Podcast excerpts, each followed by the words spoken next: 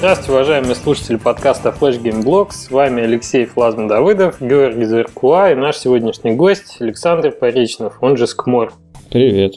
Так, традиционный вопрос. Что за ник? Ну, когда-то я очень любил Quake. В принципе, я и сейчас его люблю, но уже реакция не та. Второй? Ну, начинал я со второго, да. Потом в третий в основном резался. Даже было дело там с какими-то киберспортсменами играл. Вот, ну там, тестовые партии. Но, в общем, мне нужен был ник какой-то клевый. Мне не хотелось называть себя как попало. И я пытался его придумать. Вот сочетание звучного какого-то... Мне нравилось слово «смерш». Такое. Вот, «смерш» соединил с кубиками «кнор», и получился «скмор». Прекрасно. Это что-то новое, я, кстати, не слышал об этом еще. Не, ну на самом деле я потом написал, у меня в ЖЖ самая первая запись, это объяснение слова «скмор», оно настолько правдоподобное, что многие люди спрашивают, это что, правда, что ли? Там серьезная такая... Серьезный текст. Ты, в общем, подогнал потом отчасти уже под термин. Конечно, конечно, естественно. Так, тебе, наверное, нужно представиться. То есть рассказать о своих проектах за... Ну, последние 5 лет будет нелепо, но давай вот как ты закончил вуз или когда ты попал в игровую индустрию. Вообще, нам, знаешь, какой период жизни интересен, который не охвачен в статьях, которые ты на блогах приводил. То есть до того, как ты сделал Top Defense и там после этого начиная уже. Ну, на самом деле, как игры для меня были уже значимы, даже как бы делание игр еще фактически в школьном возрасте. У нас тут есть в Симферополе очень клевая станция юных техников, и в ней малая академия наук. Ее придумал, насколько я помню, Касаткин. Тут у нас вот был очень клевый чувак. И вот в этой малой академии наук вас, по сути дела, воспитала тут фактически чуть ли не весь IT. То есть у нас такое количество компаний, которые этим всем занимаются, только вот потому что люди оттуда все пришли. И вот там были классы с Ямахами MSX. Вот, и там на уроках там я делал, скажем, игру. А играть нельзя было, ну, запрещено, понятно, на уроке надо программировать, естественно. Вот, а я делал свою игру, а ребята вокруг играли в нее, и учитель не мог запретить, потому что они говорили, что они, собственно, тестеры. Ну, тестировщики, в общем, моей игры, да. Но они играли безбожно, естественно. Просто так. Вот, то есть это еще на самом деле оттуда, но потом большой, конечно, кусок моей жизни это был университет, потом преподавал я просто как вот преподаватель, потом просто бизнес-софт писал на Java тоже, и вот и это как судьба повернулась именно тогда, когда я случайно узнал, что Кранк, ну, Андрей Кузьмин, директор К-Д Лаб, в какой-то момент на форуме написал: а давайте-ка кто вот прочитает сейчас эту запись в форуме, вот прямо сейчас, там, условно говоря, в 10 часов вечера, выходите в Аську, вот буду с вами, лично могу разговаривать. Вот, и мне так удалось чуть ли не первому выскочить, поговорить за то, за сё. Ну и зацепились за то, что им нужны, на самом деле, там в Калининграде программисты, ну, опытные. И мне дали тестовое задание, вот, и... А они в это время делали периметр. Почему я с Кранком, мне интересно было зацепиться, потому что мне очень нравилось вангеры, которые сделали. А до этого ты только бизнес-приложение писал профессионально, да? Ну да, но и тоже не без шуток. То есть там в какой-то момент я писал аккаунтинг-систему, ну, прям для компании внутреннюю, то есть как там время учитывалось. И я там в хелпе в пасхалку вставил маленькую мини-игру. Вот тоже, то есть не мог удержаться, так сказать, то есть от таких приколов. Вот, ну, дали тестовое задание, собственно, делали мы там вдвоем с Лешей Шакиным. Кстати, с ним мы вначале портировали Mobl, то есть Mobl — это игра, которая заработала $200 тысяч на конкурсе в то время, 1900 какой-то там, богом забытый год. Это концепт вроде, нет? Ну, нет, ну он играть можно было прекрасно. Слушай, а это не тот конкурс, который там устраивали японцы какие-то? Да, японцы, именно японцы, и они его как раз, ну...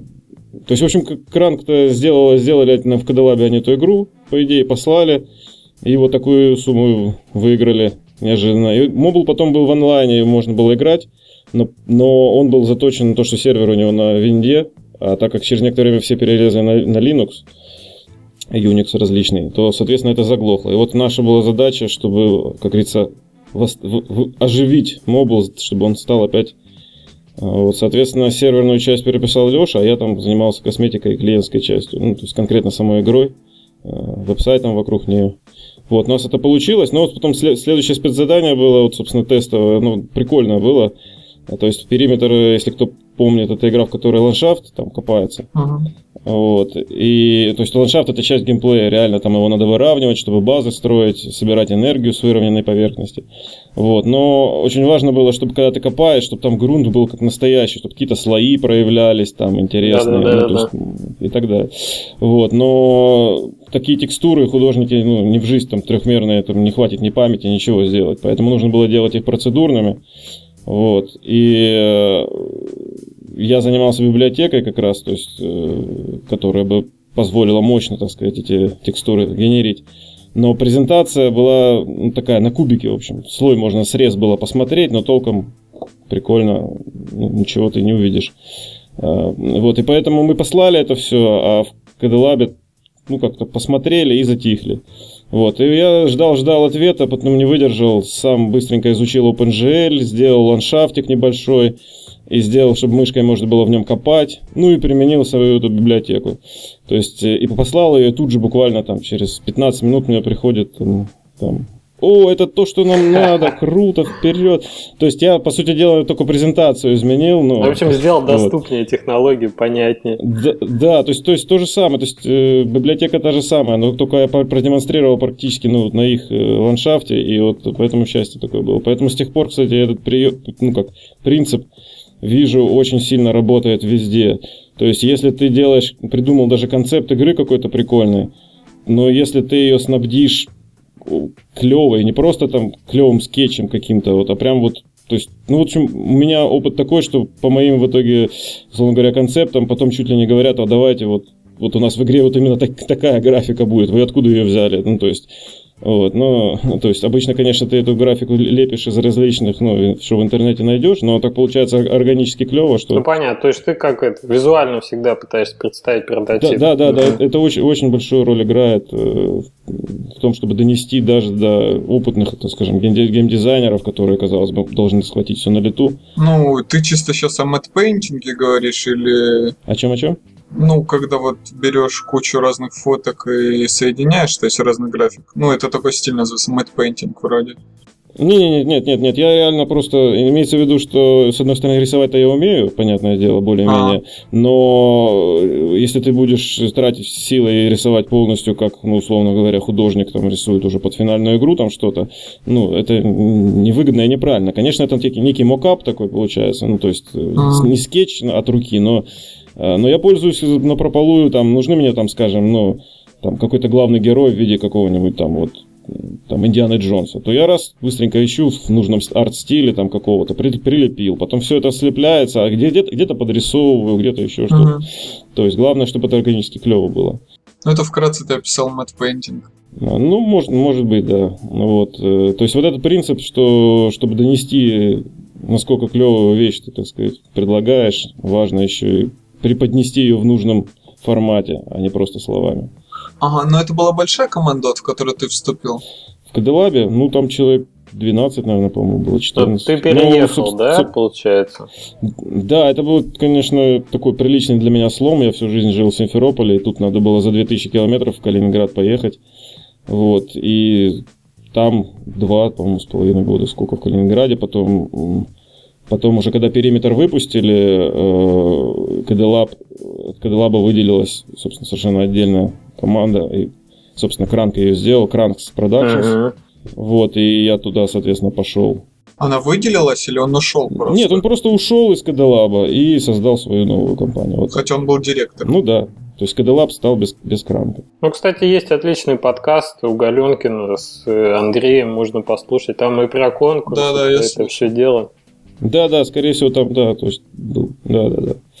Вот. И мы переехали, кстати, К-Д Лаб сам в Калининграде, а Кранк в Светлогорске. Это вообще на берегу Балтийского моря, там дюны, в общем, круто. Вот. Тяжело работать, кстати, в курортном месте. Все вокруг отдыхают, а ты работаешь. Как говорится, знаешь, влияет ментально. Но ты на Кранкс Продакшн делал уже только Мозаик? Ну, это... Нет. То есть там еще другие проекты. Там было 3 проекта по лицензиям. И были внутренние там проекты, там прототипы и так далее. То есть различные. Но именно, собственно, то, чем можно там гордиться и прям сказать, вот, что было сделано. Это почему я это выделяю, в том числе потому, что другие проекты я работал именно как лид-программер. Вот. А Мозаик это как раз уже вот я и по моей идее, я, собственно, геймдизайнер. Ну, твой собственный, в общем, детище твое. Ну да, поэтому, собственно, так вот. Долго работа над ним велась? 10 месяцев, по-моему, если не ошибаюсь. Честно сказать, я могу уже чуть-чуть ошибаться, но так как я, в общем-то, в принципе, и проект-менеджером проекта был, то, соответственно, удалось все сделать клево, там, ну, в срок. Слушай, а не сложно было на лету изучать и проект-менеджинг? Ты до этого занимался, ну, то есть вел свои проекты полностью? Вот просто потому, если вот это я хочу сказать, что очень важно опыт набирать, вот клево, например, как художнику, если ты, вот я рисовал каким-то образом, что-то умел делать, фотошоп в какой-то степени знал, но стоило реально сесть на полчаса, я посидел, посмотрел из-за плеча, как работает профессиональный, ну то есть крутой художник, и я поднял свой скилл фотошопа там, ну просто в 10 раз.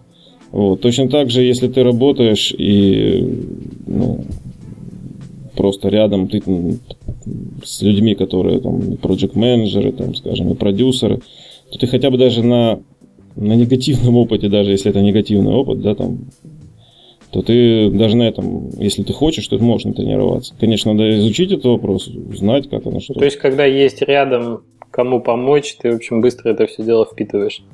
Да, то есть если ты просто так вот сам... Потом самоорганизация очень важно помогает это все. Ну, мне кажется, если рядом с программистом сидеть, то просто будешь наблюдать, как он кофе пьет. Нет, с программистом, конечно, нет. Имеется в виду, что если ты... Ну, если ты любознательный, понятное дело, то есть проджект-менеджер, то есть ты смотришь, как он менеджер, то есть как минимум тебя, да, то есть он спрашивает. Ну, да. Пришел изначально, там, у него потребовал от тебя, то есть от геймдизайнера, у него есть диздок. Действительно достаточно полный. По нему он сел, там, что-то для себя выяснил, пошел к лид-программеру, лид-художнику и говорит, вот, товарищи, соберите мне план по вашему отделению. То есть лид-программер пошел, опросил каждого, говорит, вот, я вот только что разделил на все на такие задачи, ты вот там, сколько будет тебе делать?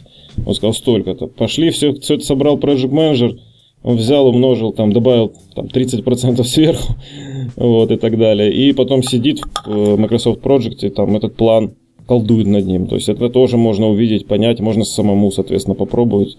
Вот. А нельзя, вот, например, научиться, ну, скажем, рисовать по видео на Ютубе, тому же, по каким-нибудь книжкам? То есть человеческий фактор, вот, он очень важен, этот учитель подручный. Скорость обучения... на порядке выше просто, если реально человек рядом. Конечно, можно все, что хочешь, в принципе, постараться изучить самому, но тот же Photoshop, ну, как надо понимать, то есть Photoshop это инструмент, у него есть какие-то возможности, но работа в Photoshop это не знание конкретно каждого инструмента, как он работает. Это фактически реально творческий процесс, заключающийся в том, что если тебе приходят, говорят, вот я хочу сделать то-то, вот в Photoshop.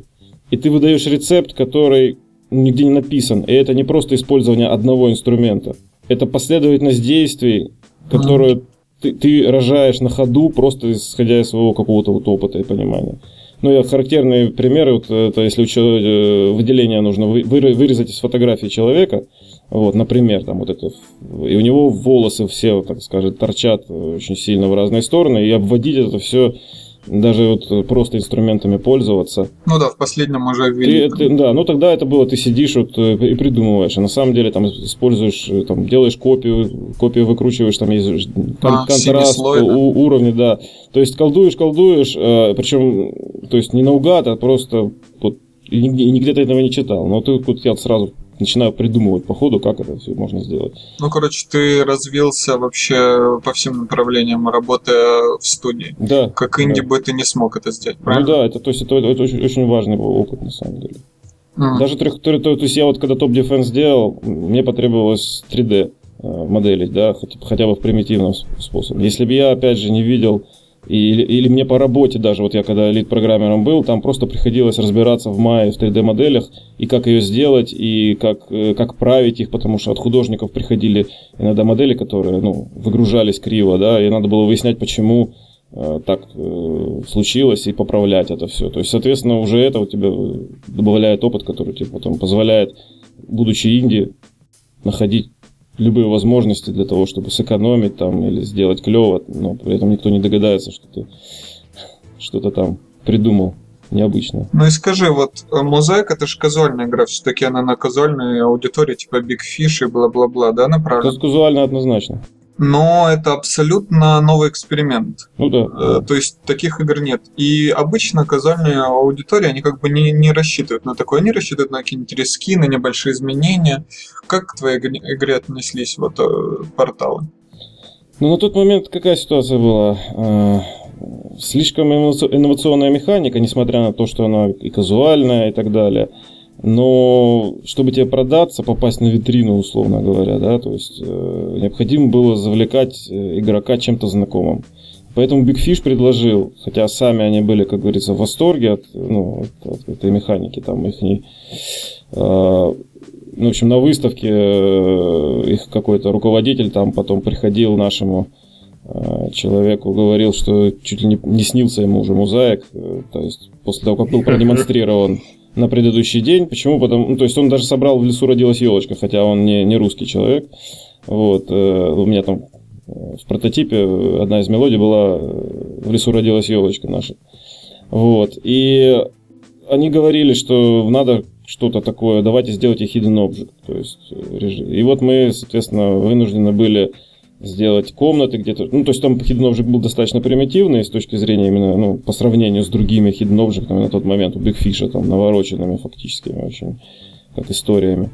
Вот. Но его задача была, чтобы игрок скачал, завлекся и начал бы играть дальше. Вот. Но, опять же, мы на эксклюзив пошли. Ну, в общем, там нас порекламировал, в принципе, Big Fish на своем портале, все он сделал. Мы даже там на каком-то там третьем месте у них постояли.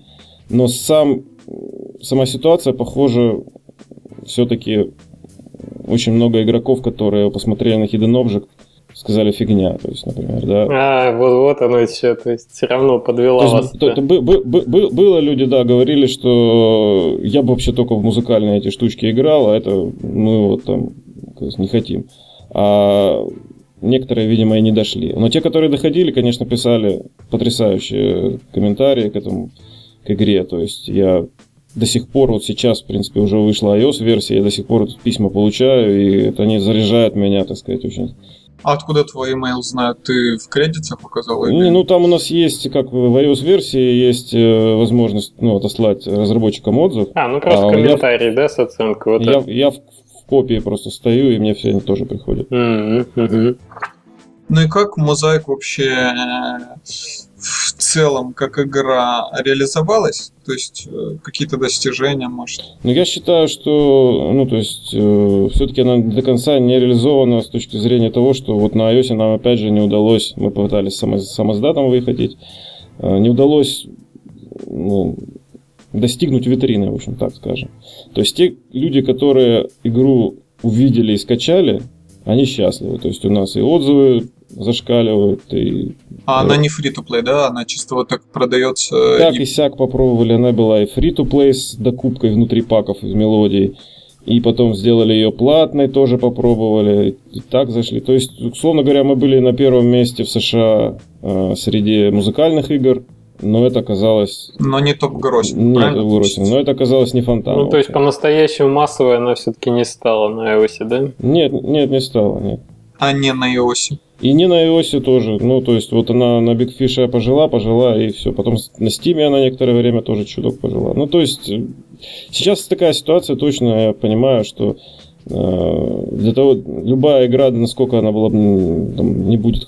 Должна, даже если она гениальная там, и отличная, без издательства, которое действительно умеет и правильно ее запиарить и потратить реально, ну, какое-то приличное количество денег на то, чтобы ее на витрину вытащить, чтобы просто люди увидели, Без этого вообще ну, нереально. Ну, в общем, помимо гениального геймдизайна, нужен еще гениальный маркетинг каждой игры.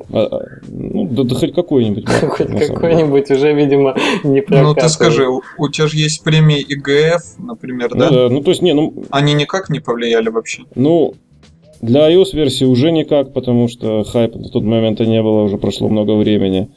А, опять же, на Steam было достаточно, ну, такой пик какой-то там продаж. Но опять же, Steam, опять же, по-моему, позже вышел, чем EGF, я уже не помню. На Big Fish никто не сильно не ломанулся. Ну, то есть, ну, так вот, ну. То есть, такое, типа, ну, широкой огласки это не поспособствовало, да? Ну, нет, в общем, да. Я хотел спросить про EGF. Это просто вот премия... Ну, вроде бы довольно интересная, известная, да? Ну, собственно, среди инди, наверное, даже самая известная. А E3 нет там, разве нет для инди? E3, я не помню, что там что-то было для инди. Там же категории стандартные, ну, то есть для крупных проектов. Вот единственный раз он Мокус со своим контржуром выскочил, да. Так это, опять же, издатели, наверное, постарались, чтобы туда ее просто хотя бы поместить. Ну, вот как в качестве кандидатов, по-моему... Я просто вот как бы слежу за EGF-ом, и эти игры, я вот мне недавно пришел журнал тоже Casual Connect со всякими какими-то премиями EGF. Я смотрю на эти игры, и я каждый день вот серфю интернет. Я их вообще не узнаю, я вообще не... Что это за картина? Куда они, да? То есть вот в 2010-м я посмотрел, лучший геймдизайн выиграла игра «Монако». Кто-то играл в нее? Ну да, я ее даже судил. А, ну ты-то понятно, я судил и играл. Ну, то я вообще впервые... Я не слышал про это. Да, я там Джоуи Денджер. Ну, народ, вы даже не представляете, сейчас когда я с Мозаиком был на IGF, тогда количество проектов, предположим, засабмиченных, ну пусть было меньше 100 даже, да. Сейчас их такое количество, что то есть сейчас на IGF сабмитят просто невероятное количество проектов. То есть в итоге вы просто физически их не сможете знать. Даже я не смогу их...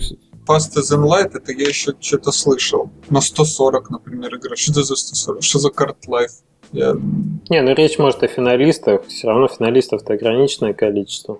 Ну, я финалист. Ну, вот я как судья в итоге, то есть они выбирают судье случайным образом, выдают штук 6 игр из этого всего безумия.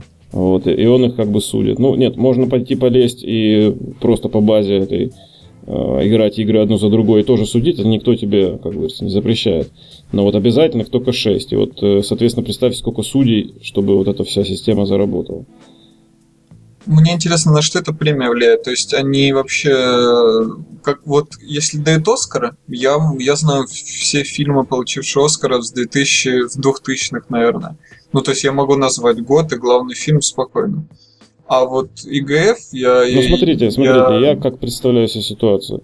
То есть, ну, назовем там движение какое-то типа инди. Вот. Ага. Есть специальные сайты, да, блоги, там, в которых они варятся друг с другом, там, да, друг друга знают.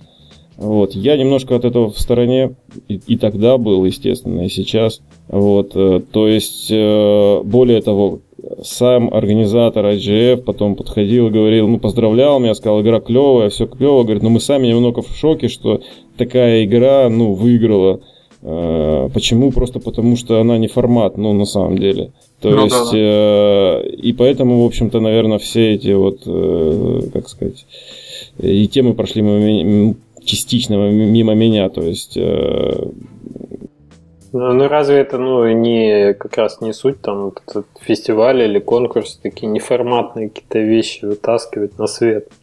Ну, может и так, ну как? Не, ты что, то есть если E3 ты посмотришь там... Не, E3, извините, E3 это очень такая вещь мейнстримовая, как бы, я не E3, то есть если IGF сравнивать, то это скорее не Оскар, это скорее там, я не знаю, Каннский вот это вот пальмовая Каннских вещь, я тоже знаю, ничего себе. Среди Индии IGF это самая крутая, насколько я понимаю. Ага. При том, что вы говорите про Оскара, изнутри это действительно очень мощно. То есть, когда вручали эти призы, там зал не меньше, чем, как я не знаю, как и до Оскара, условно говоря, вручают. Да, такой большой зал. Там, потому что это еще параллельно и церемония, и GDC тоже, то есть это все вместе. Соответственно, То есть ты точно так же выходишь на трибуну, там перед тобой громадный зал, куча людей, ты там речь толкаешь, там тебе вручают. Слушай, а о чем ты думал? Как ты вообще это ощущал момент для себя, как на сцене стоял?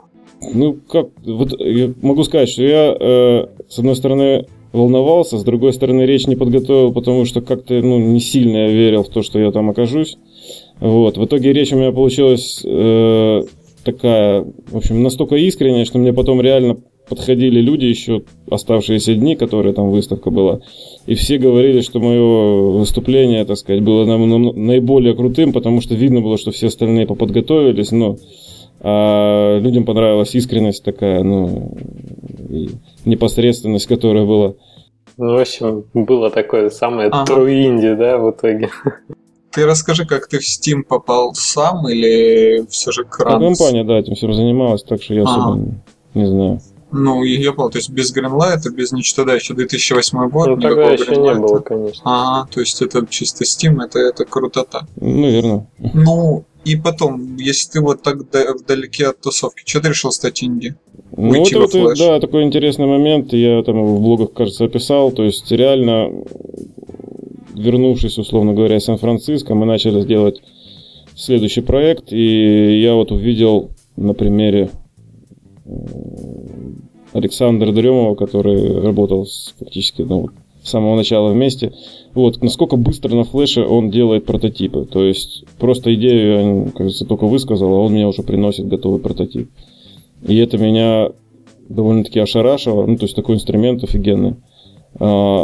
И параллельно я прочитал Вадимовский блог, и понял, что это, наверное, то чем я, конечно, мечтал бы заниматься в жизни. Почему? Потому что я все умею как бы делать, да, там и программировать, и рисовать, и придумывать игры. И как раз даже именно придумывать, скорее, может быть, не такие какие-то там AAA игры, да, а как раз клевенькие, концентрированные идеи, реализованные в полной мере. И это мне показалось, что надо обязательно попробовать. То есть если не попробуешь, то фактически, может быть, мимо прошел своего счастья. Соответственно. Тут мы как раз подходим к материалу той статьи. Я ее прям перечитывал вчера. Так хорошо помню. И я уже чувствую, что, если сейчас переключиться и почитать, как... и как ты флэш изучал, там есть немножко. И про то, как тебя подвела, может быть, эта уверенность в том, что ты все сделаешь своими силами. И был потом период, когда пришлось немножко восстанавливаться от перенапряга. И потом, как ты релизил, балансил, там у тебя очень клевая статья, все подробно. Может быть, немножко осветишь тот момент, когда, что в статье, на чем заканчивается там повествование, когда ты уже игру, как сказать, договорился уже с издателем, да, и был там, может, какой-то пост-период, ты думал, чем заниматься в этот момент? Какие были вообще сложности, может быть? Наоборот, все было клево. Вообще я не осветил вообще полностью продажу игры. Может, ты скажешь, что сейчас можешь сказать.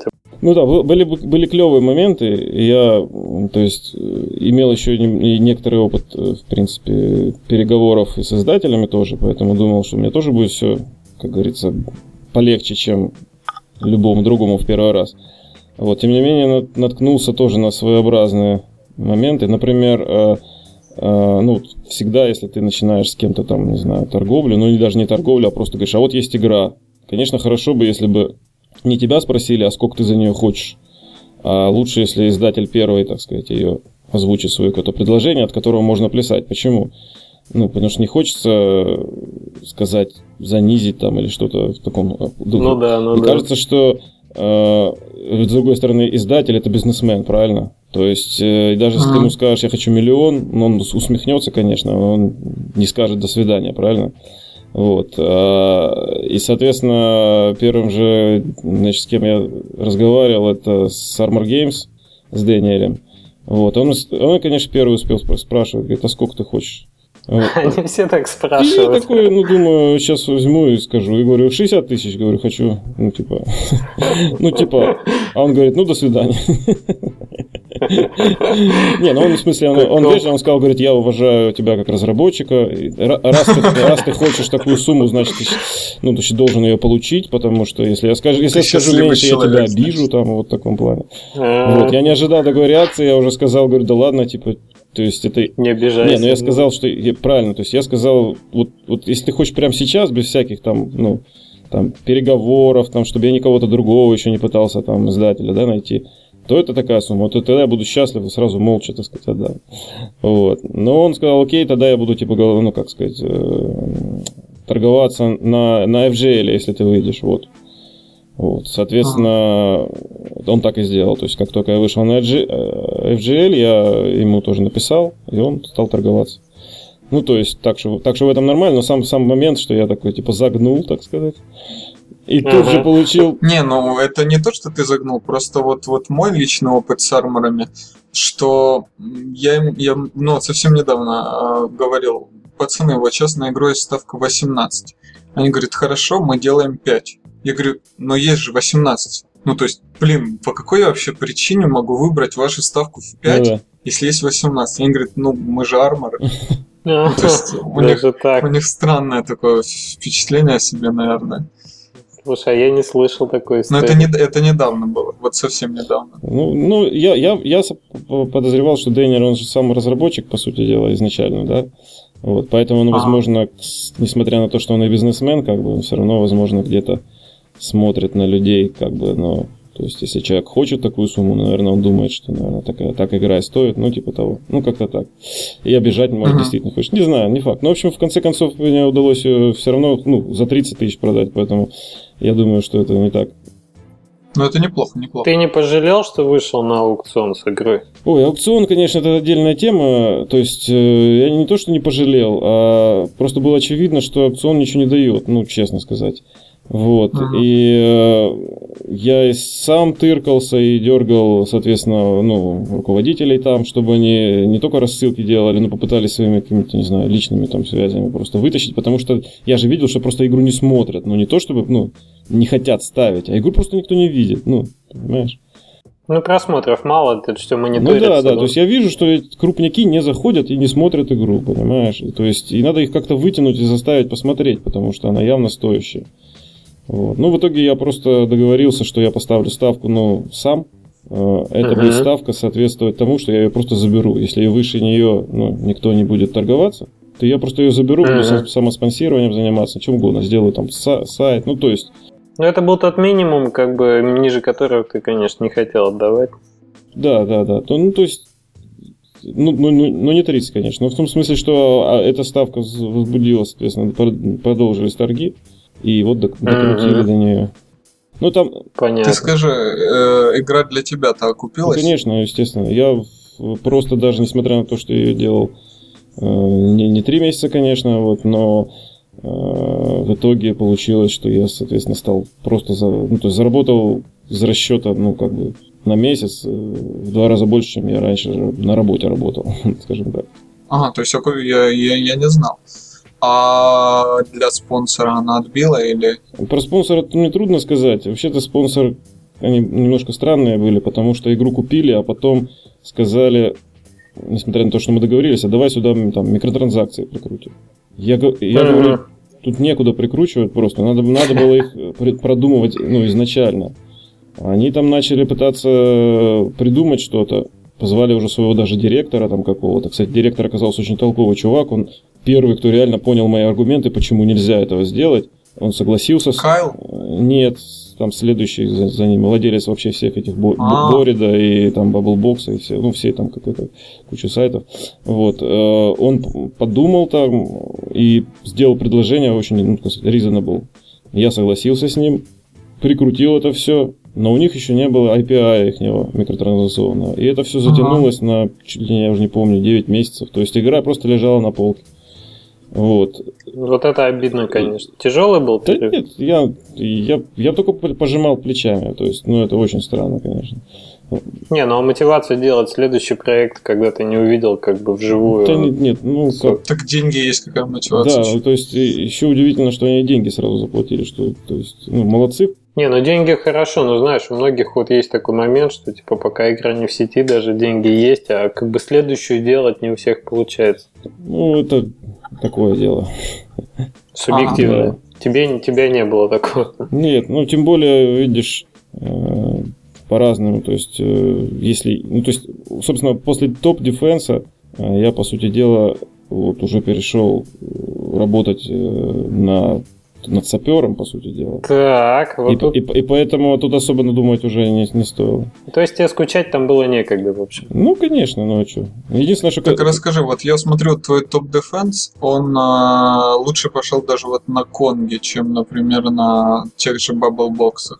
А, ну как, но там тоже ж, как, вначале игра была эксклюзивна на Bubble Box'е, понятное дело, потом, когда пошел Kong, я увидел очень важные от игроков требования и желания, чтобы апгрейды сохранялись между уровнями. Да. И, собственно, именно Kong для меня стал таким полигоном, потому что Bubble Box не смог, там нет отзывов, я не мог получить их по-нормальному, там бредовые совершенно отзывы. Вот. А в Конге нормально, можно было собрать фактически респонс, и я переделал игру, и уже, по сути дела, дальше по миру в основном она пошла уже переделанная. То есть, такое... А Китай как? А Китай очень прикольно. Китая у меня нет вообще. То есть вообще нет. То есть, твой хитрый лог сработал. То есть я реально, возможно, перестарался, но я, да, залочил игру так жестоко, что я причем видел потом по матчеботу, что там уровни защиты проходили один за другим и потом заткнулись. Вот. И, видимо, китайцы очень обиделись, что не могут вырезать из моей игры все, что только они хотят, любят вырезать, и ее там практически нет. У меня китайских игр нету вообще просто в блогах. Ну, суммарно, ты знаешь, какое количество просмотров там или... И сколько доходили до конца, например? За 2 недели, по-моему, был 1 миллион игроков, вот без китайцев, именно США и Европа. Вот так. О, это очень круто. Вот. А китайцев так и... Вот последний раз, пока еще жил этот Playtomic, я посмотрел, что китайцев так и нету. У меня, кстати, игра почему-то вчера не запустилась, черный экран. Я не пробовал других браузеров, но вот у меня в Firefox не пошла. Не, у меня все запустилось. Я вот вчера как раз запускал, и меня удивило, вот что... Ну, ясно, что на Конге, по-моему, единственный сайт в инете, где адекватные люди хоть слегка сидят. Потому что на баблбоксах там только про мою маму и разговаривают. Но вот на Конге он действительно в 2 раза лучше пошла, и там и бейджи ввели, и еще куча мелочей. Бейджи способствуют популярности, конечно. Ну что, не знаю, на Ньюграунде она тоже хорошо себе там показала, можно посмотреть и отзывы, и оценки, и на Armor Games тоже там очень клево. Ну и почему ты решил не делать сиквел, а ушел вот к мелкомягким? Не, ну вначале вообще-то я стал делать следующую игру, но не Top Defense 2, просто по той причине, поскольку к тому времени стало ясно, что надо делать уже игры с расчетом сразу на аудиторию iOS там и так далее. И у меня просто уже было... недостатка в идеях нету, и поэтому у меня была идея, которая, мне казалось, значительно более подходит под все. И под флэш, и под iOS, и под управление, и так далее, и так далее. Вот. И я ее почти даже сделал, то есть... Мне фактически левел-дизайном сейчас надо было заниматься. И вот в этот момент как раз меня пригласили чисто на консультацию. То есть, давай-ка типа ты... А как это произошло? То есть, не знаю, я вот говорю только с кассиршами в супермаркете в последнее время. Как на тебя вышли? Смотрите, здесь в Симферополе есть крупная фирма Аркадиум. У них главный офис в Нью-Йорке. Еще в Торонто. Вот. Она крупная, тут больше 100 человек. Здесь, в Симферополе. Вот. И это, конечно, удивительно. Я, будучи в геймдеве, не знал, что у нас давно уже такая вот геймдев-компания есть. Вот. И они уже конкретно партнеры с Microsoft. Microsoft им как раз и заказал, чтобы они сделали все эти игры. Solitaire, Minesweeper. И... Симферопольская компания? Microsoft заказала. Ну, это не симферопольская, но в смысле, это Аркадиум, это интернациональная компания. Ну, отделу. Да, но делали здесь. Вот. И смысл заключался в том, что это не просто клон Minesweeper должен был быть сапера, а в нем должно было что-то, какой-то, хотя бы один должен был быть режим, какой-то оригинальный, прикольный, на основе сапера. А так как это компания в Симферополе, и, соответственно, в ней работали и работают сейчас люди, ну, то есть с которыми мы в Кранк сработали, и, соответственно, меня порекомендовали. Нужно ремарку сделать, что Симферополь — это даже не полумиллионник. То есть там, по-моему, 350 тысяч сейчас, человек. Сейчас, наверное, 400 такой. С лишним все-таки. Мелкий город. В общем, как мне так город почти не супер крупный. Понятно. Действительно, получается тогда в таких масштабах интересная история. То есть тебя порекомендовала твоя прошлая компания другой компании, которая взяла какой-то проект тендером Microsoft. Можно так назвать. Вот, и я, соответственно, пришел чисто, скорее на консультацию, но по ходу мне предложили, давай-ка ты, раз вот так вот клево, будешь у нас геймдизайнером, потому что на самом деле до сих пор, в принципе, сейчас именно в симферопольском офисе проблема с геймдизайнерами, по сути дела, до этого времени я собственно, один там был, сейчас еще одного человека наняли, то есть... И там 100 человек в компании. Да, там художники, программисты, то есть проджект-менеджеры, все кто угодно есть, высококлассные, так сказать, и так далее. Вот. Геймдизайнеров нет. С геймдизайнерами вообще проблема, то есть они очень сильно пытаются сейчас, то есть у нас наш отдел HR, то есть харить, и там, где возможно искать. Сейчас вот с нормальными геймдизайнерами, и сейчас, видимо, наверное, может быть, всегда так было. Вот. Люди, становитесь геймдизайнерами, будьте на расхват. Да, это считайте только нужен великолепный опыт в прошлых играх. Да, только поработать с кранком немножко. То есть вообще кажется, что ничего не нужно, то есть не программировать, не рисовать, но на самом деле там на самом деле сложнее. Весь этот опыт, он суммируется, наслаивается, да. Окей, Саш, получается, тебя пригласили поработать над проектом Microsoft. И в итоге я предложил Adventure Mode сделать для Minesweeper, который, собственно, и был сделан. И Microsoft тоже очень-очень понравился. То есть я на самом деле... Microsoft не совсем какая-то там как компания, просто заказали, да, и все. И плотная работа идет с их геймдизайн-директором. Постоянное общение, да. Кстати, хочу сказать, что меня, конечно, это наверное, впервые в жизни я встретил реально такого продвинутого человека. То есть, когда ты говоришь, и как говорится, он on the same page с ним. То есть они понимали друг друга с лету. То есть, это очень круто. Что за человек-то? Кевин Ламберт, геймдизайн-директор в Microsoft. То есть, там толковые люди тоже работают. Да, то есть, это, всегда клево, когда заказчик на самом деле очень продвинутый. То есть в итоге и легче, соответственно, было делать. И сам факт, что Minesweeper раньше там в 200 по-моему, раз реже играли, чем Solitaire. Тот же Solitaire зверски популярная игра. То сейчас, по последней статистике, в общем, всего несколько раз, в 4, может быть, в 3 меньше играют. То есть это очень гигантский скачок, что удалось так . Minesweeper сделать интересным. И в Adventure Mode очень сильно как раз завлекает людей, то есть где-то половина играет именно в Adventure Mode. Отлично. Ага. А с тебя был Adventure Mode, да? На самом деле я дизайнил весь проект, в смысле Adventure Mode это именно как детище, в том смысле более, так сказать, выделенное. А все, всем остальным тоже, естественно, я занимался, как геймдизайнер. Но денежно ты почувствовал убытки по сравнению с инди-жизнью? Почему? Я бы не согласился, если бы это были убытки. То есть это еще выгоднее, чем было? Собственно, после Minesweeper прошло время, и опять меня пригласили, и, соответственно, на этот раз говорят, давай уже с нами, так сказать, серьезнее. И, в общем, вы понимаете, что если бы это было меньше, то я бы не пошел, потому что, в принципе, какие-то свободы теряются, если ты не инди, в общем-то. Тут же офис, правильно, и все дела. Да, но с другой стороны, у тебя есть возможность сделать и более масштабные проекты, и у тебя команда реально профессионалов. Слушай, а я не понял немножко. Получается, тебя второй раз пригласили опять по той же схеме в Аркадиум, да? Точно так же, да, Microsoft надо делать проект, следующий то есть их же не один, правильно? Да. А так как проблема с геймдизайнерами, то, соответственно, опять помоги, и так далее. Понятно, то есть ты получается сейчас официально трудоустроен в Аркадиуме. Ну да. Понятно. Ну, не, ну я по контракту как бы работаю. Ну, стандартная тема, я ЧПшник. Ну, то есть, как вот. А вот расскажи, работа геймдизайнера. В чем она заключается? Ну, по-хорошему, правильно, если говорить, то геймдизайнер это не только человек, который, скажем, придумал идею там, да, и, ну, скажем, умеет ее хорошо оформить и донести, но, в принципе, его задача и продолжать в процессе производства, держать руку на пульсе и делать так, чтобы игра шла в нужном направлении.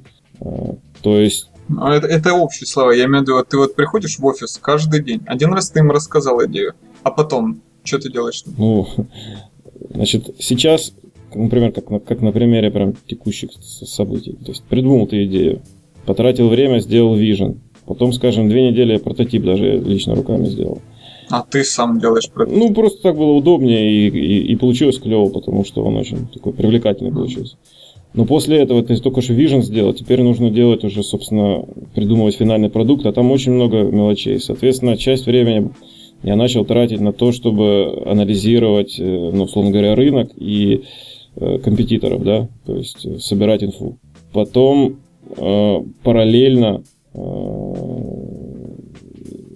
соответственно, нужно было этот вижен частично, ну, скажем, модифицировать и развивать для нужд, потому что нужно подписывать контракт там, или что-то в таком стиле, да. Параллельно для программистов чуть вперед нужно написать, скажем, какой мне нужен в будущем редактор, да? То есть, чтобы они уже сейчас планировали его правильно, архитектуру и так далее.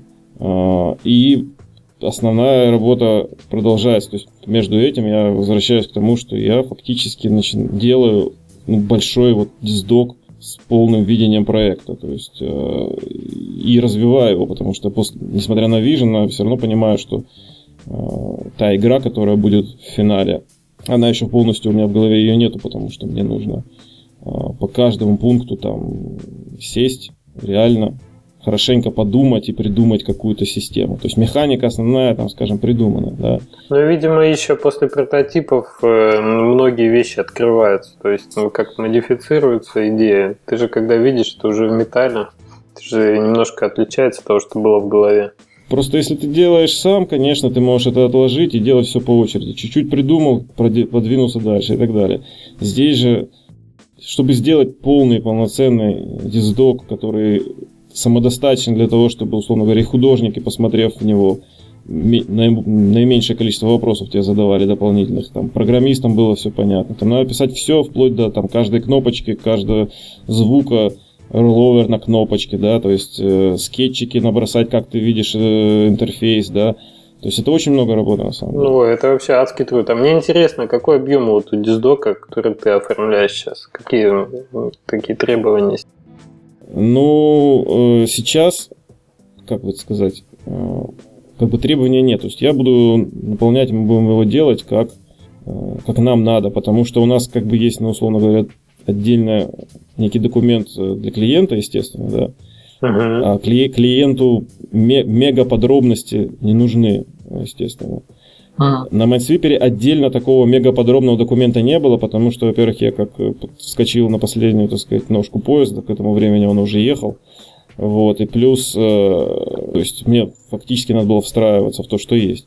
Но сейчас, конечно, хочется и будет, наверное, так сделано, что у нас будет в процессах чуть-чуть немножко, может быть, что-то подтюнено. И один из моментов хочется, чтобы все-таки был документ или набор документов, которые наиболее полно все покрывают.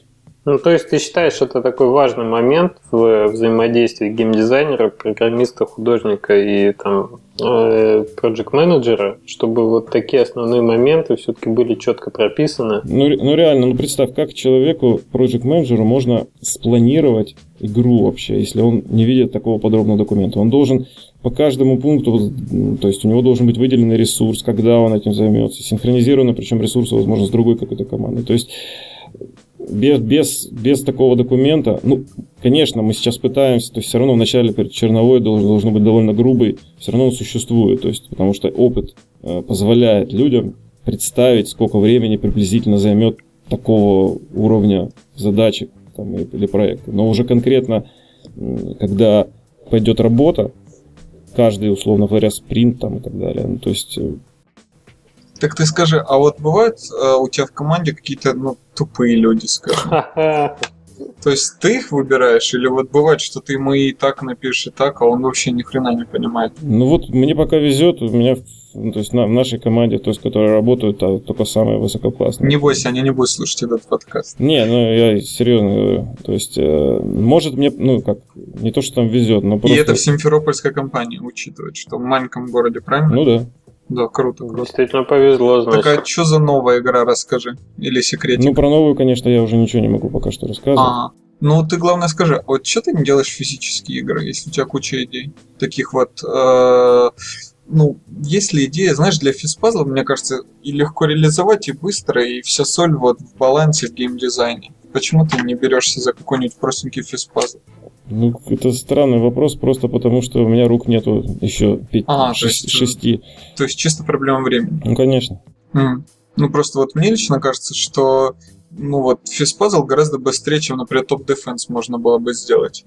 Ну, какой-нибудь простенький. Ну, наверняка. То есть, ну, много чего. Сейчас вот, например, у меня вообще там появилась идея, которая очень быстро делается, а по идее выжить должна, ну, как флешка, очень много. Но, ну, то есть... И что? То есть у меня и так время на самом деле достаточно занято. Я счастлив в том смысле, что я потерял из Индии сейчас только возможность, не знаю, там, залечь спать когда угодно. Ну, то есть в смысле того, что там посередине дня где-то. И то, наверное, единственное, геймдизайнера бы поняли в компании, если бы ты поспал после обеда. Не, я периодически, поняли, я периодически хожу, там просто сажусь там на кресло и там, не знаю, на 15 минут отрубаюсь, иногда бывает. Но это чисто физиологически у меня такая особенность, то есть мне 15 минут хватает, чтобы вдруг... Но если я не вырублюсь на 15 минут, то... Через 15 минут Штирлиц снова встал и поехал в Берлин, да? Вот примерно так, да, у меня так случается. Так, а скажи, а вот куда ты идешь дальше? То есть у тебя есть какая-нибудь цель там или... Ну, цель такая, ну, то есть вместе с компанией сделать какой-нибудь топ-гроссинг, iOS какой-нибудь продукт такого плана. Ну, и заработать на нем денег очень много. Но это же тебе будет капать и проценты с топ-гроссинга? Ну, такого плана, да. То есть, опять же, я не могу раскрывать, так сказать, соглашение, но то есть я буду зарабатывать, в общем. Это и радует.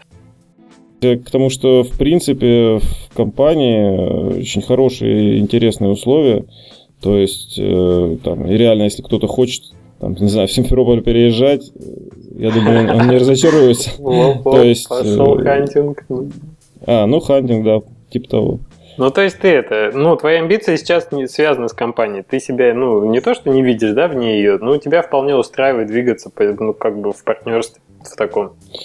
Ну, я не знаю, как ты, а вот как бы ты представлял, вот ты говоришь, в компании, то есть вместе с компанией расти. То есть это оно и есть, а как по-другому? То есть Ну, имеется в виду, ты супер мидбоя выпустишь с каким-то чуваком и заработаешь те же миллионы, ну, сам, и все слава тебе. И никаких имен компании. Ну, обычный путь Индии, типа. Нет, ну, а сейчас я в компании, и я подумал, что ты имеешь в виду, что в компании ты должен расти там, ну, в какого-нибудь, в итоге, там, руководителя, там... Типа по карьерной лестнице двигаться. Да, по какой лестнице. Ну, нет, вот это меня как раз, да, действительно не интересует. Не, ну ты уже, по-моему, на вершине, нет, лестницы? Ну, для меня ну, и да. На вершине. То есть я дальше, то есть даже если есть какие-то, то там надо уже менеджерскую...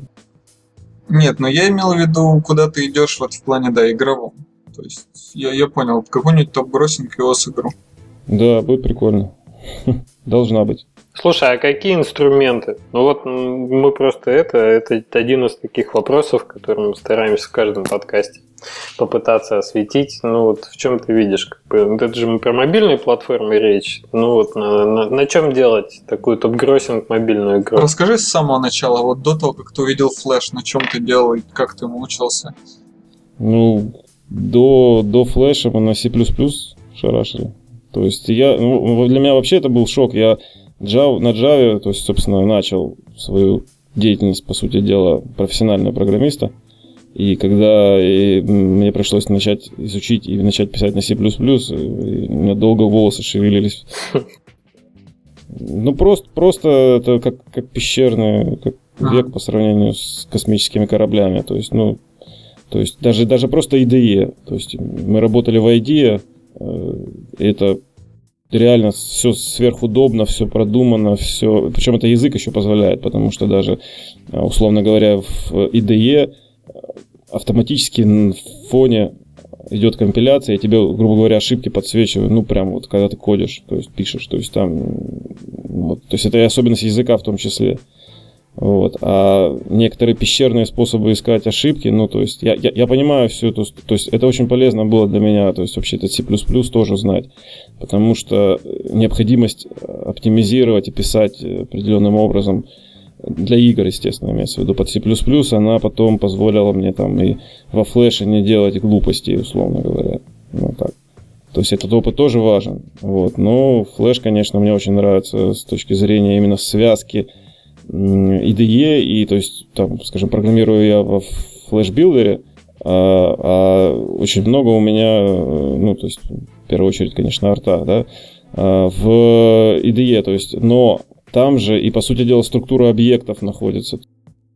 Ну, условно говоря, вот я прототип делал, мне нужно было мелкое какое-то изменение сделать, там, не знаю, глаз подвинуть. То есть в любом другом движке ты должен был бы вначале глаз подвинуть, потом выгнуть какой-то в атлас, да, там, ну, смотрите, вначале в PNG-шке, потом эти PNG-шки какой-то в атлас, да, загнать. Да.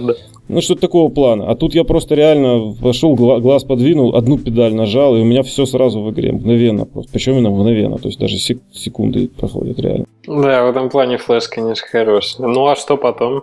Вот, ну, а потом сейчас, то есть по ходу дела, когда делали Minesweeper, там...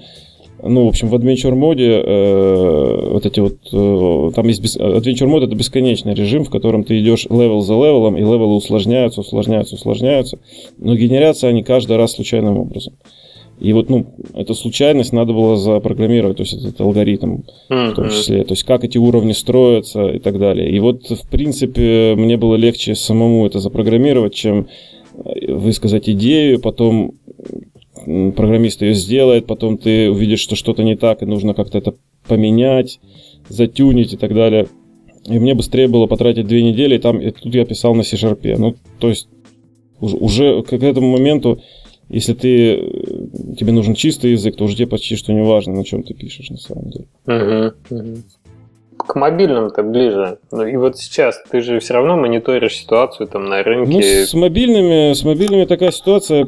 что, в принципе, я бы, например, с удовольствием продолжал бы работать на флеше, ну, то есть Air использовать, потому что Starling все это позволяет действительно делать реально быстро и клево, то есть вот у нас в компании тоже этот опыт используется, то есть, ну, делается сейчас проект, вот я смотрю, он там на андроидах, на iOS там летает, что им еще надо. Через ANE эти вот экстеншены подключается все, что хочешь. Вот, тоже не проблема. Единственное для меня сейчас дробэк для этой технологии только то, что Adobe решил пока что, а может и вообще никогда, не делать Air под Metro Style Windows 8. То есть нельзя на Air запаблишиться в Windows Store. А Hex как тебе, например? Hex... Я стал на него одним глазом смотреть, но на тот же Hex, опять же, не паблишится на Windows Store, если это не HTML5, потому что они там на OpenGL, по-моему, живут, ну, то есть... Но Windows Store еще не такой же прибыльный, что вообще там... Да, почему настолько критично это вот? Это критично для любой, я думаю, достаточно крупной компании. Вспомните, с чего App Store начинался, ну, то есть... Не, ну, начинался, а Windows Store-то уже что там... И что? Он тоже, считаю, в таком состоянии, когда приходи и завоевывай. То есть есть жанр, и ты посмотришь и поймешь, что, то есть, надо туда лезть и зарабатывать. Я просто читал Ouya доходы, и вот Windows Store, там, по-моему, топовые игры по 4000 делают в месяц. Вот так вот. Я думаю, что это бред какой-то.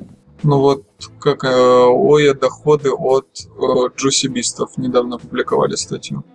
Не, ну Ouya это может быть, а вот насчет Windows... Я не знаю, что такое Ouya, извиняюсь. Приставка новая. Так это консоль такая, андроидная. Windows Store, который вот на Винде 8. То есть, ну, понятно, а сколько он делает вот по твоим статам? Ну, какую-нибудь то, что можно раскрывать. Ну вот ты есть игра, она вышла, на нее миллионы людей играют. Все, что это мало что. Миллионы. Ну да, имеется в виду, ну какая-нибудь статистика. Если у тебя игра социальная, то есть free-to-play там, с монетизацией на пурче есть, вот у тебя миллионы играют, все, они платят. Ну, то есть... ну понятно, то есть тут может быть даже еще не столько текущее состояние, а сколько перспектива. Ну конечно, но в App Store, когда начинался, люди ломанулись, те, кто первый, того и тапки. То есть дальше потом тяжело будет уже, будет сумасшедшая конкуренция и так далее, и так далее. То есть мы, может быть, это Windows Store еще потому не слышим о нем много, что там Angry Birds своих еще не было. Есть шанс типа ими стать. Ну да, но в любом случае за ним понятно, что будущее, потому что если только винда вся не помрет, правильно? Но винда же все равно в какой-то степени... Когда-то она будет уже у всех Windows 8, правильно? Значит, фактически у всех будет, по сути дела, Steam. Ну, только это будет не Steam, а Windows 8. Потому что он прям в нее встроен. А, еще не забудьте сказать, что Windows Store даже настолько хочет к себе разработчиков, что они... Ну, по-моему, вот я читал вот эти статьи, они там дают 80% разрабам, а не 70%, как все остальные компании. Нет, бежим туда. То есть все 70 дают Steam, iOS, Google, бла-бла-бла, всякие там эти Sony, а вот Windows 80. А эти демпингуют. Ну вот я читал о таких, о жалких статах Windows Store от Independent Developers. Ну я не знаю точных цифр, точно не могу оперировать. Очень интересно было бы послушать какой-нибудь там или прочитать. Таким образом, конкретно, если я был бы инди, я бы спокойно делал бы на Эре. Тем более руки у меня, то есть к этому уже заточены. И я даже вот прототип тот, который я делал, о чем сказал, тоже... То есть прототипируешь ты на флеше именно, да? Конечно, очень удобно, очень быстро. Причем у меня, походу, реально вот за время написания прототипа я еще и Starling прокрутил, хотя до этого я его не знал вообще совершенно. Просто потребовалось, я взял и сделал. То есть фактически я мог бы уже запустить свой прототип на всех девайсах, на которых хотел бы. Я понимаю, почему тебя так как геймдизайнеры любят в компании. Все бы геймдизайнеры так Starling за неделю изучали. Но скажи, вот с другой стороны, например, физпазлы отпадают, правильно? И такого рода игры на Эре. Насчет физпазлов хочу сказать следующее. Еще со времен древних, когда мне попал в руки Box 2D на флеше, у меня руки очень чесались влезть и оптимизировать эту срань. Вот, спасибо, что ты сказал. Потому что, вообще-то, я имел дело с Box 2D, как это не смешно, со времени его вообще рождения. Наси, когда он, да? Да, то есть чувак из Близзардов сделал доклад и выложил исходнички, в которых еще не было даже кружочков. То есть реально были только боксики. Вот. И даже тогда, внутрях, уже даже на C++, там было местами просто... опять волосы шевелились. То есть мы для своего прототипа конкретно во много раз ускорили его, даже в том состоянии. А уж я представляю, то есть я захожу во флеш, ну тогда, не знаю, сейчас, может быть, кто-нибудь оптимизировал, хотя...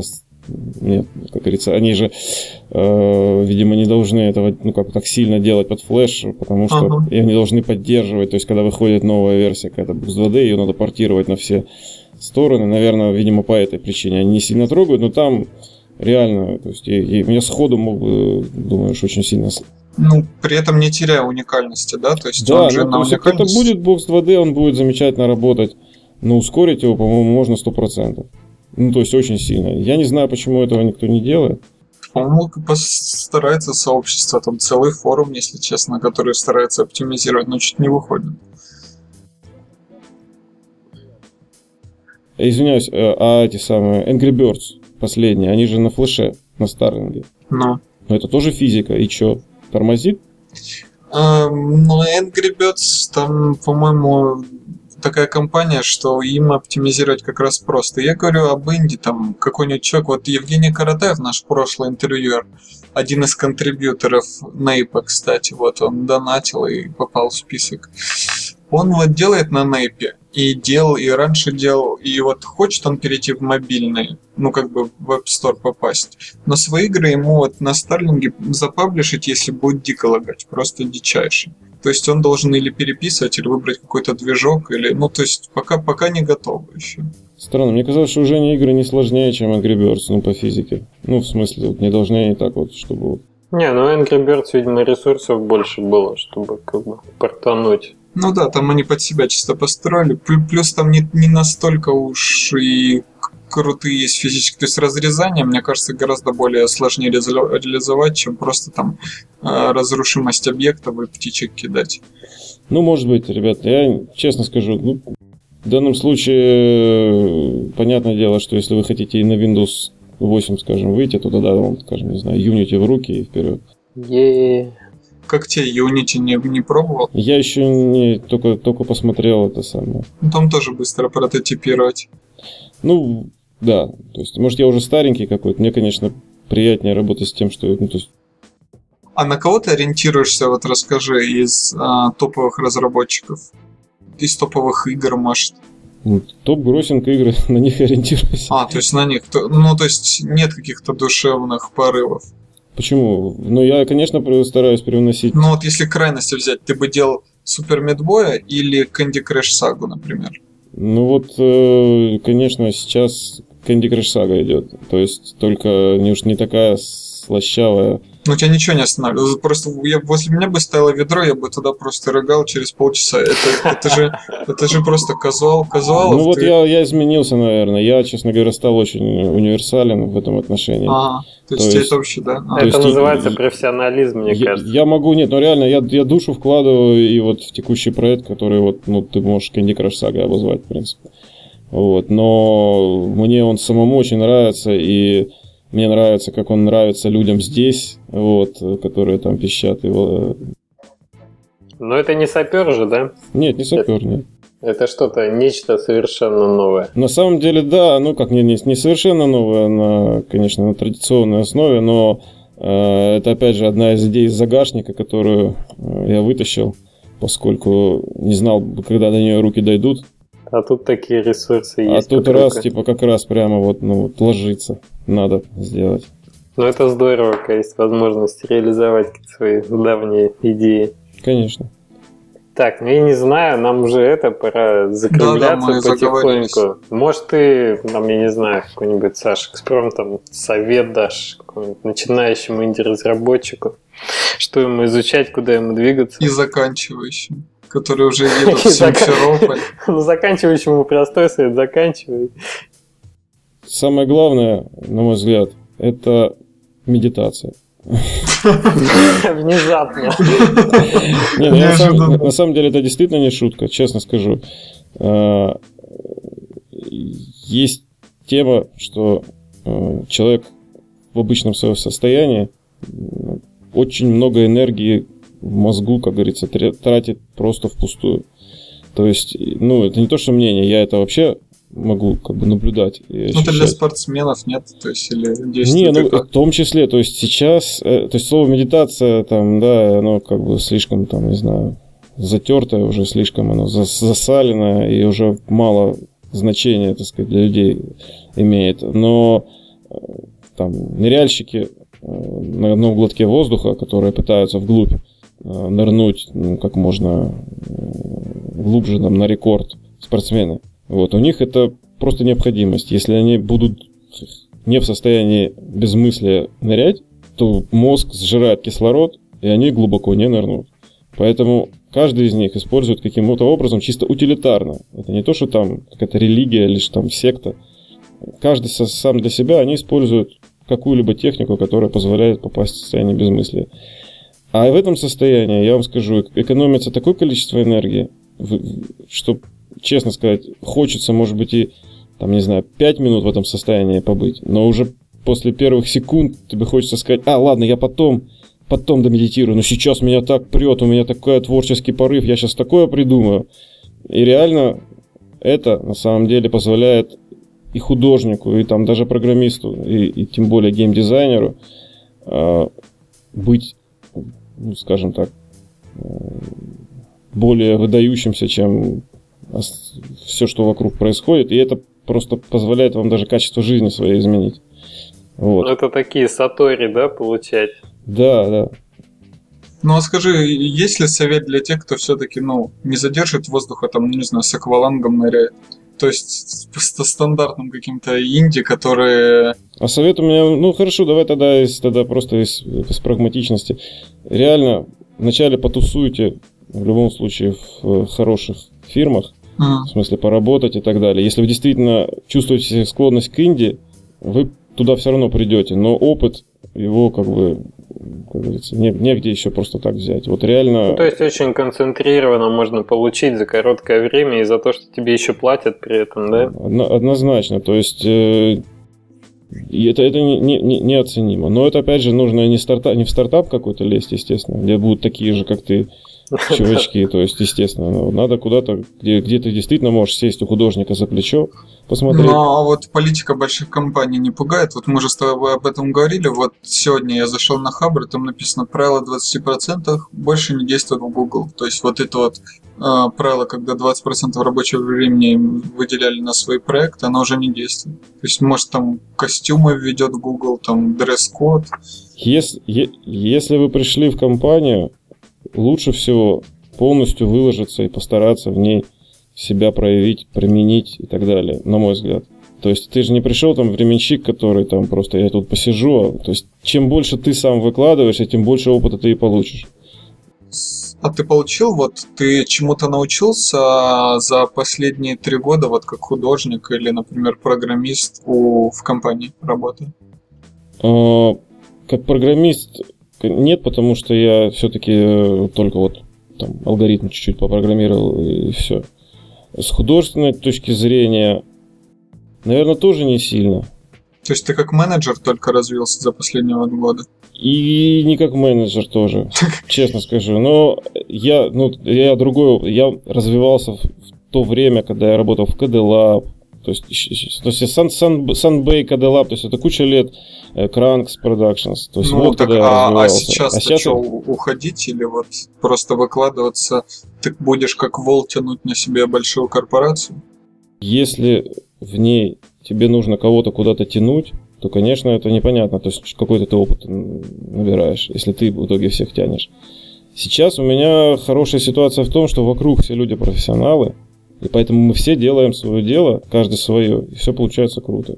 Но при этом я так понял, что основной плюс, что реализовывается-то в жизни идея, которая давно тебя лично как бы интересовала, и тебе ее хотелось увидеть.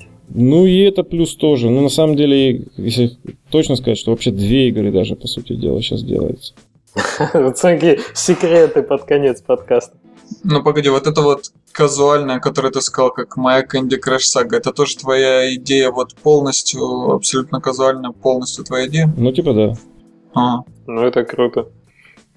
Саш, ну очень это, мне кажется, плодотворно, интересно пообщались сегодня. Вот был рад тебя услышать. Даже чуть больше, чем в прошлый раз. Чуть мне показалось, что наоборот ничего не сказал. Да прям, ну слушай, я не знаю, ты же обещался быть на этом девгаме уже, а не флэшгаме в Киеве. Да, надо будет обязательно. Ну вот, видимо, все желающие могут это, если что, найти тебя на конференции и пообщаться как бы более предметно какие-то темы. Ну и ты всегда, наверное, в комментариях не против поотвечать, да? Ну конечно. Ну вот, так что я думаю, если что, мы продолжим. Ну, в общем, на этом, наверное, будем заканчивать. Удачи и денежного роста, раз творчески ты почти на пике. Да и так на пике, везде на пике, все хорошо. Молодец. Ну ладно, давай, пока-пока. Удачи. Давайте, пока, спасибо вам.